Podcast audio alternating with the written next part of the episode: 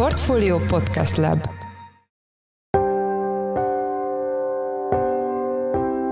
Mindenkit üdvözlünk, ez a Portfolio Checklist június 5-én hétfőn. A mai műsor első részében a gyógyszercégek adóterheinek múlt heti radikális növelésével és az intézkedés lehetséges hatásaival foglalkozunk. Nem csak úgy reagálhatnak, hogy kivonják a készítményeket és átterelik nem támogatott körbe, és ezzel a betegek úgy találkoznak, hogy elérhető számukra a meglévő, jól bevált, már megszokott készítmény, csak sokkal drágában. A sokkal drasztikusabb következmény, hogy egyáltalán nem lesz elérhető ez a fajta készítmény, még az is lehet, hogy hogy ennek a, a helyettesítői is csak korlátozottan lesznek elérhetők. A témáról Csiki Gergelyt, a portfólió makrogazdasági elemzőjét, lapigazgatóját kérdezzük. Műsorunk második részében arról lesz szó, hogy bajban van a sertéságazat Magyarországon, akár egy nagyobb csőt hullám sem tűnik kizártnak. Ezzel kapcsolatban Braunmüller Lajos, az agrárszektor főszerkesztője lesz a vendégünk. Én Forrás Dávid vagyok, a Portfolio Podcast Lab szerkesztője, ez pedig a checklist június 5-én.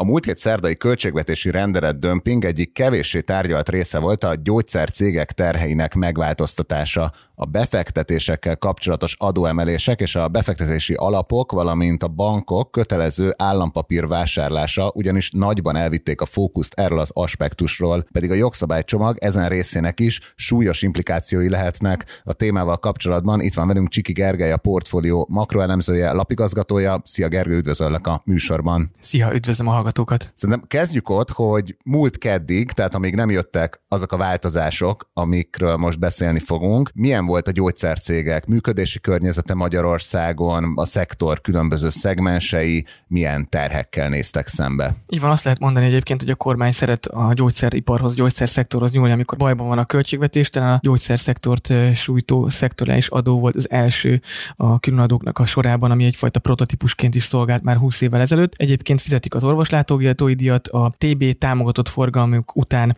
egy visszafizetésre vannak kényszerítve, ez egészen a tavalyi évig ez egységesen 20%-os mértékű volt, valamint a gyártó és az állam között egyedi szerződések is létrejönnek, egyfajta támogatás volumen szerződések, amikben a gyártó vállal további befizetéseket a költségvetésbe annak érdekében, hogy a kasszával megmaradjon a, a kapcsolata, és egyébként tavaly nyáron indult el ebben egy előteljes változás, a terheknek a további növelése, valamint a szerdán kaptak még a nyakukban újabb terheket. Jó, mindjárt rátérnék erre, de ugye múlt heti változásokról írtál egy részletes elemző cikket, ezt betesszük az epizódjegyzetekbe, de ugye ez egy azért érdekes piac, mert itt a legnagyobb vásárló gyakorlatilag maga az állam. Tavaly milyen változások jöttek, ugye pont körülbelül egy éve a választások után, illetve még decemberben. Igen, nagyon jó, hogy mondtad, mert speciális piacról beszélünk, már csak a termék önmaga sem tekintető átlagos terméknek, ugye itt életet javító, életmódot javító, életet mentő beavatkozásokról, terápiák finanszírozásáról van szó. Tavaly kezdődött a nyáron, amikor az extra profit adókat, többi extra profit adót is kihirdette a kormány, akkor az a 20%-os visszafizetési kötelezettség egyfajta különadó, amit a, a kasszából kapott összegek után vissza kell téríteniük. Egyfajta kötelező akció, hogyha lehet ezt mondani, ezt a népszerű kifejezéssel élve. 28%-ra emelte a kormány a 10 forintnál nagyobb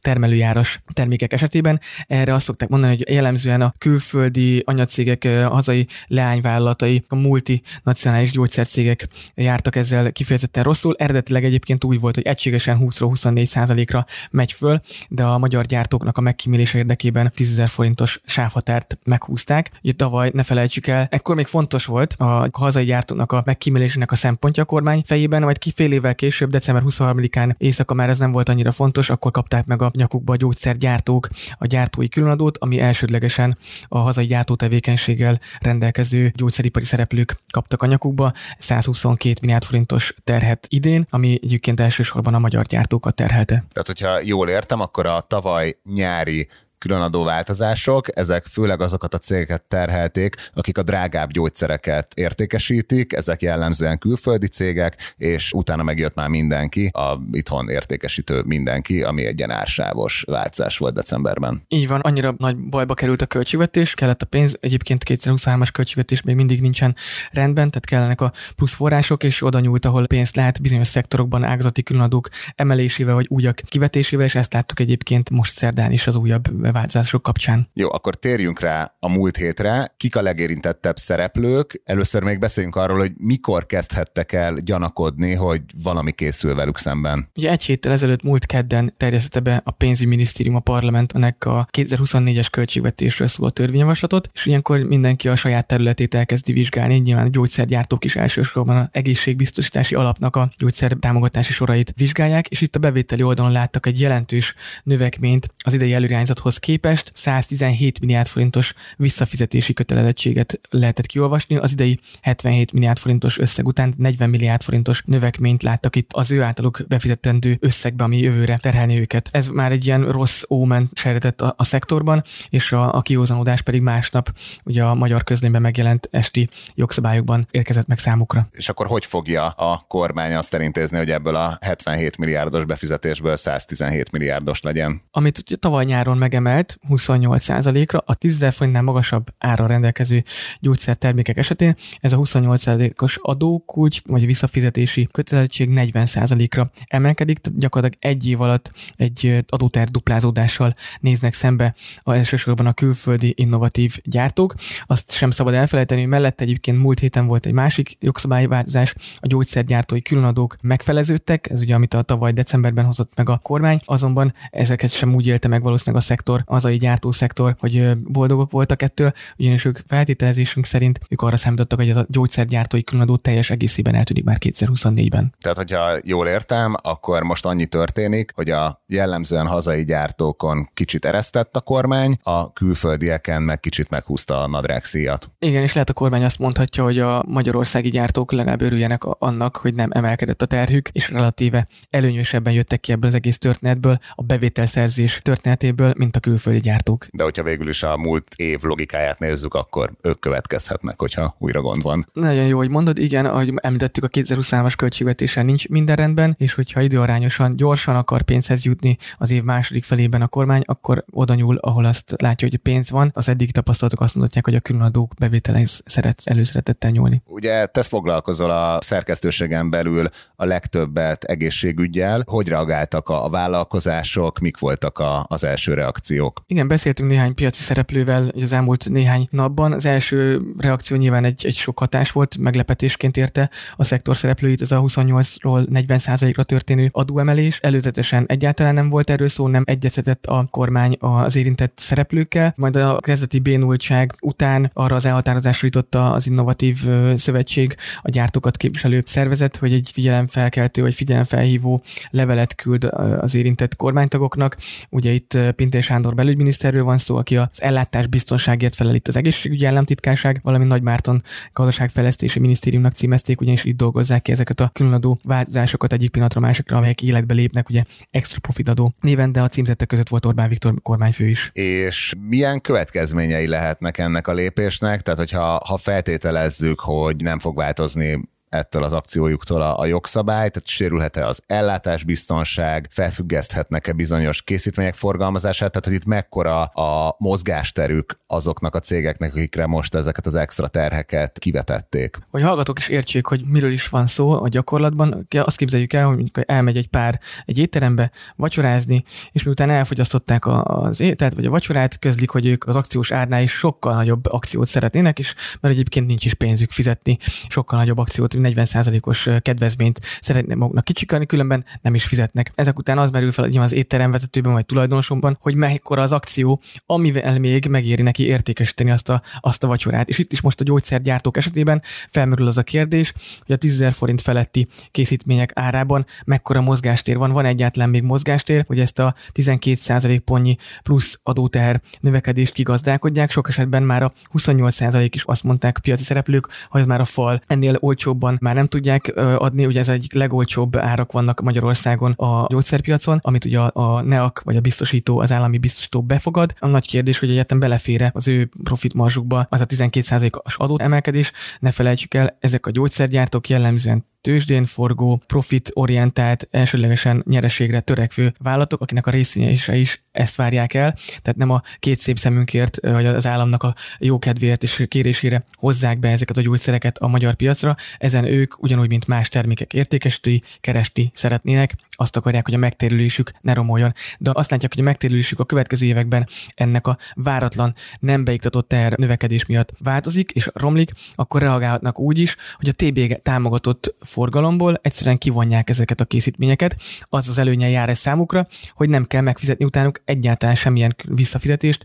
Ezt a 40%-os, de a korábbi 28%-os visszafizetési kötelezettség sem érvényes már, hanem bemegy magasabb áron a készítményekben. Azt látják a betegek majd, hogy az eddigi mondjuk 10-12 ezer forintos készítményük több tízezer forintba kerül egyik pillanatra a másikra. Ez nyilván sok esetben kigazdálkodhatatlan, főleg, hogyha éppen az érintettek, akár az időskorúak, nyugdíjasokra gondolunk. Hogyha kontextusba szeretnénk helyezni a lépést, akkor mennyire lehetett erre számítani? Tehát, hogy kormányzati szereplők korábbi nyilatkozatai alapján mennyire volt várható egy ilyen további sarc? Pont az ellenkezőjét üzente a kormány. Több kormánytag is úgy nyilatkozott, hogy az extra profit adók esetében elsőlegesen a bankok és a gyógyszergyártók terheit fogja a kormány csökkenteni. Ennek a gyógyszergyártók esetében ez, a, ez az ígéret nem valósult meg. Ha összességében vizsgáljuk, akkor a számításaink szerint 2024-ben még emelkedni is fog összességében a gyógyszergyártóknak a terhe, de az is lehet, hogy ezt a plusz visszafizetési kötelezettséget, a 40%-osat már idén júliustól is fizetniük kell a gyártóknak, az érintett külföldi szereplőknek, ami úgy újabb arcúcsapás az előzetes várakozásokhoz képest számukra. És akkor összegzésül azt elmondhatjuk-e, hogy itt azért van mozgástere azoknak a cégeknek, amiket most adóemeléssel sújt a kormány, tehát hogy nem arról van szó, mint mondjuk a bankoknál, hogy egy már folyosított hitelnek levágják a, a nyereségességét, vagy egy ilyen viszonylag kötött helyzetben lévő piacban nyúl bele, tehát hogy itt igenis a, a piacnak van lehetősége arra, hogy valamilyen válaszlépést tegyen. Igen, és hogy említettem, itt a profit érdekek és a profit szempontok fogják ezt meghatározni, hogy mekkora költség, plusz költség, lényeges jelentős emelkedő plusz költség fér majd bele számukra a következő néhány évben, és egyébként nem csak úgy reagálhatnak, hogy kivonják a készítményeket, és átterelik nem támogatott körbe, és ezzel a betegek úgy találkoznak, hogy elérhető szám számukra a meglévő, jól bevált, már megszokott készítmény, csak sokkal drágában. A sokkal drasztikusabb következmény, hogy egyáltalán nem lesz elérhető ez a fajta készítmény, még az is lehet, hogy ennek a, a helyettesítői is csak korlátozottan lesznek elérhetők, és egyébként azt fogjuk látni majd, ha a várakozásaink beigazolódnak jövőre, vagy a következő hónapokban, hogy sokkal gyakrabban lesznek népszerű termékekből készlethiányok, gyógyszerhiányok, akár több százer ember érintett közvetlenül a diabétesek, cukorbetegek, inzulin készítmények esetében. Itt két-három nagyobb gyártó van, aki szállít TB támogatott formában ilyen készítményeket, és ha ők azt gondolják, hogy már nem éri meg számukra Magyarországon értékesíteni, akkor egész egyszerűen kivonhatják ezeket a készítményeket. Drámai húzás, hogy ezek a multik megszüntetik a magyarországi leánycégeiket, profiltisztítás keretében úgy, úgy vannak vele, hogy akkor majd a magyar piaci szereplők, akár a nagykereskedő, látva a kiskereskedői igényeket, a betegek igényeit, majd Németországba eljön a németországi lerakatába, és majd mondott egy árat, német piaci árat, nem egy támogatott állami árat, nem is egy előre letárgyalt kereskedelmi árat, sokkal rosszabb járat összességében mind a, a magyar piac, mind pedig a magyar betegek, hogyha ez a végső forgatókönyv úgymond megvalósul, de már egyre több ilyen gyártó, nemzetközi háttérre rendelkező gyártó mondja azt, hogy ez a 40%-os ter már túl van a falon, neki mentek a falnak, hogyha ezeket a plusz terheket bevállalnák, és már nem fogják tudni ezt elviselni. Fontos megjegyezni, hogy az elmúlt 12 évben sorozatosan a gyógyszerszektor szereplői figyelmeztettek, hogy lesznek kivonások, de eddig úgy tudjuk, még egyszer sem történt ilyen, hogy TB támogatott körből kivontak volna a készítményeket, de lehet, hogy ez egy, egy teljesen új korszaknak veszi a kezdetét ez a plusz növekedés. De hogyha jól értem, akkor még végül is van egy körülbelül 6-7 hónapos időszak, amikor alakulhat ez az új jogszabály. Így van, reagálhatnak még érdekesen. Nagyon szépen köszönjük az elemzésedet a cikkedet, amit írtál a, a témában, azt linkeljük az epizódjegyzetekbe. Az elmúlt percekben Csiki Gergely, a portfólió makroelemzője, lapigazgatója volt a vendégünk. Köszönjük szépen, hogy a rendelkezésünkre álltál. Köszönöm szépen.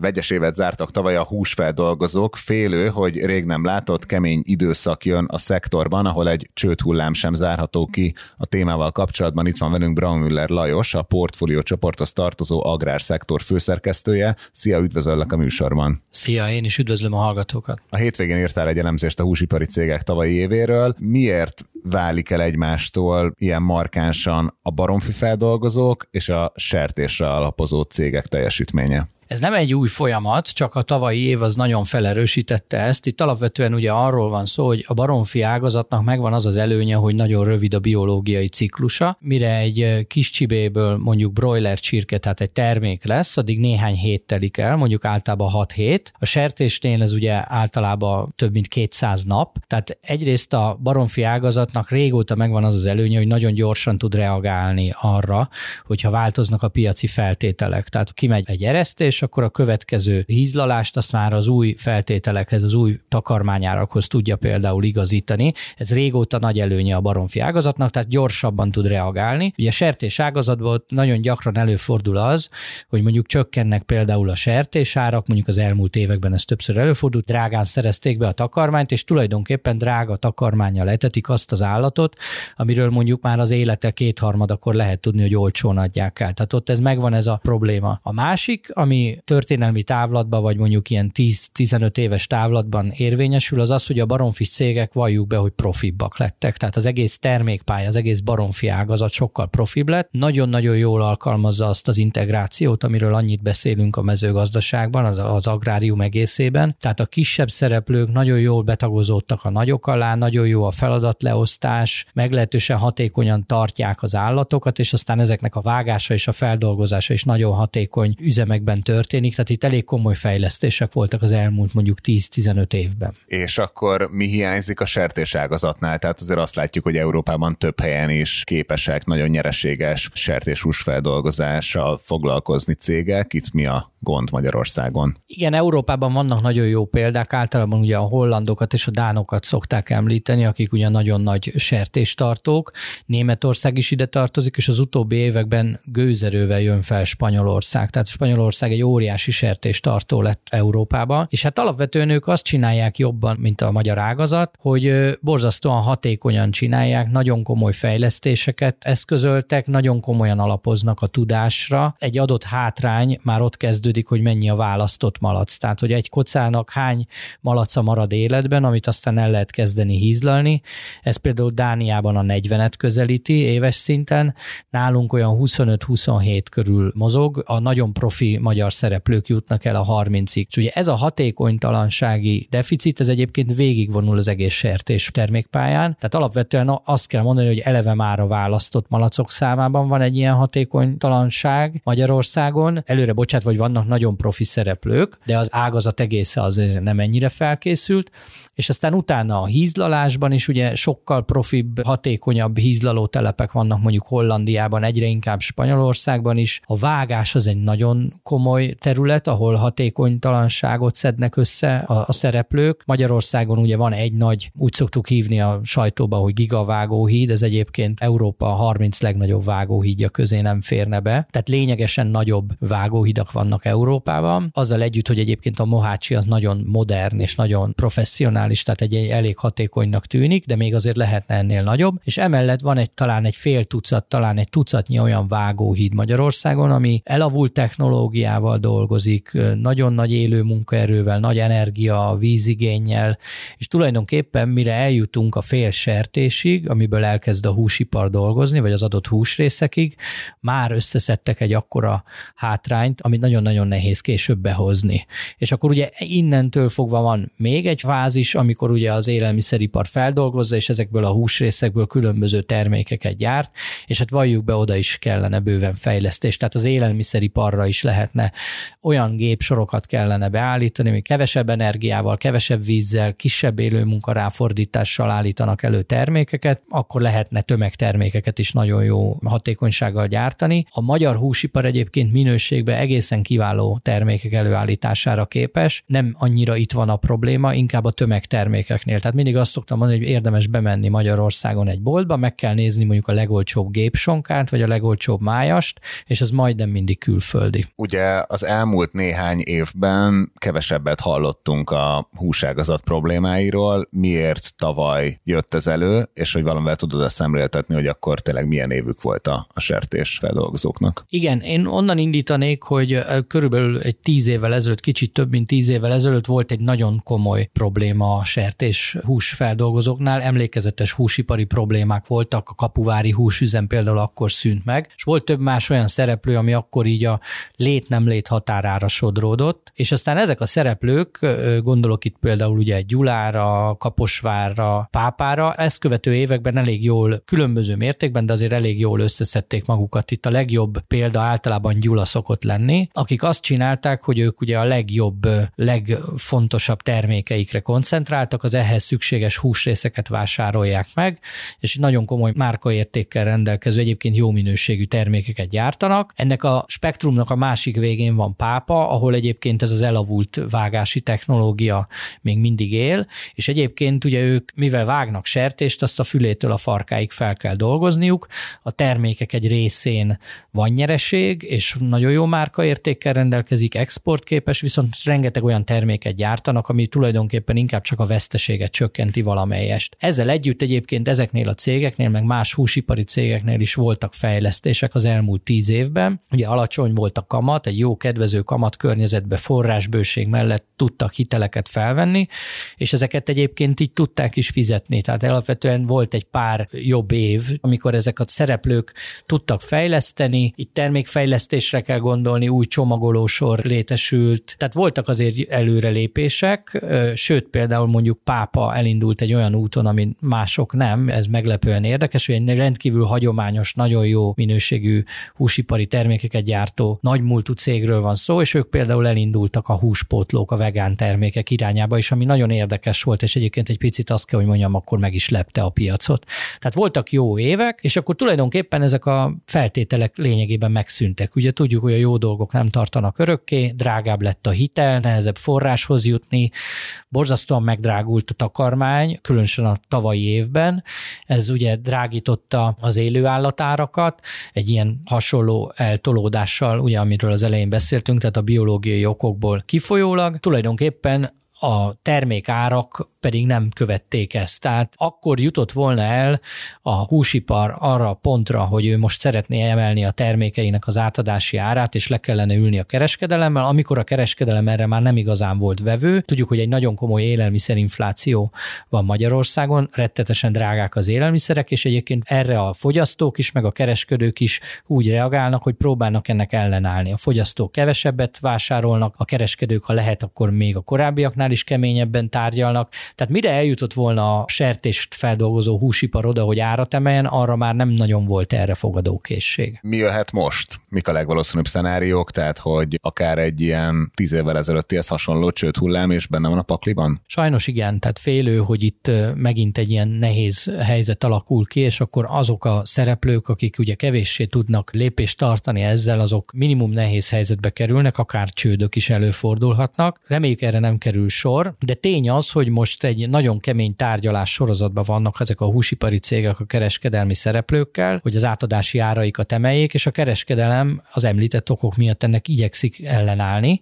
És ráadásul ugye itt arról is szó van, hogy a kereskedelem, a kereskedelmi láncok újra nagy figyelmet fordítanak az import beszerzésre.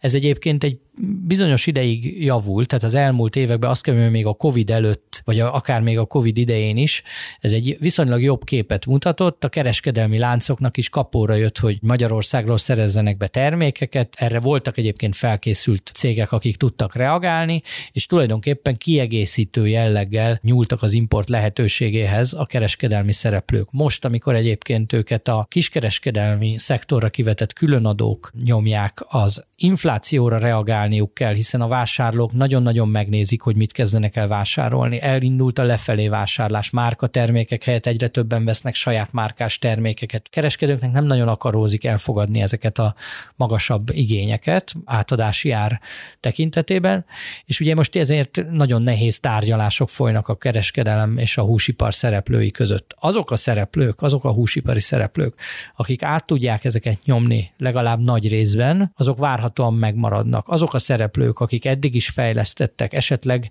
jó hitelkonstrukciókban ülnek, tehát nem feltétlenül mondjuk tavaly a magas kamatok idején vagy idén vettek fel hiteleket, hanem már korábbról vannak hiteleik, esetleg olyan exportbevételük van, hogy euróban van hitelük, és ugye az alacsonyabb kamatok mellett ketyeg, azok a szereplők vélhetően túlélik ezt az időszakot, mindazok, akik erre nem képesek, azok viszont komoly bajba kerülnek, úgyhogy elég képzelhető igen az, hogy, hogy az elkövetkezendő hónap hónapokban, mondjuk egy évben húsipari csődökről is hallanunk kell. Nagyon szépen köszönjük ezt a betekintést a húsiparba. Az elmúlt percekben Braun Müller Lajos, az agrárszektor főszerkesztője volt a vendégünk. Köszönjük szépen, hogy itt voltál a műsorban. Én köszönöm, sziasztok!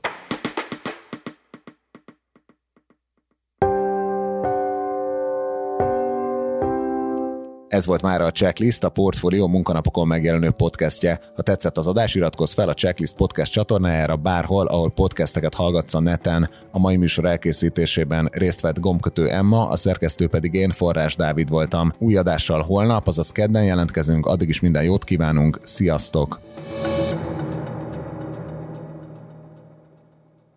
Reklám következik.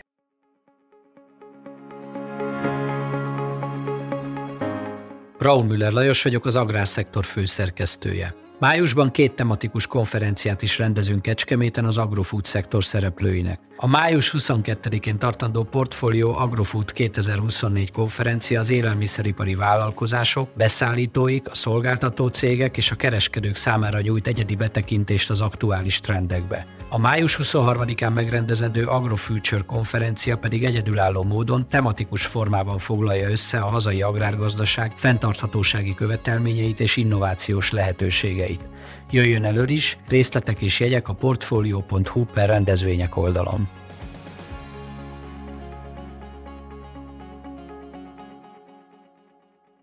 Reklámot hallottak.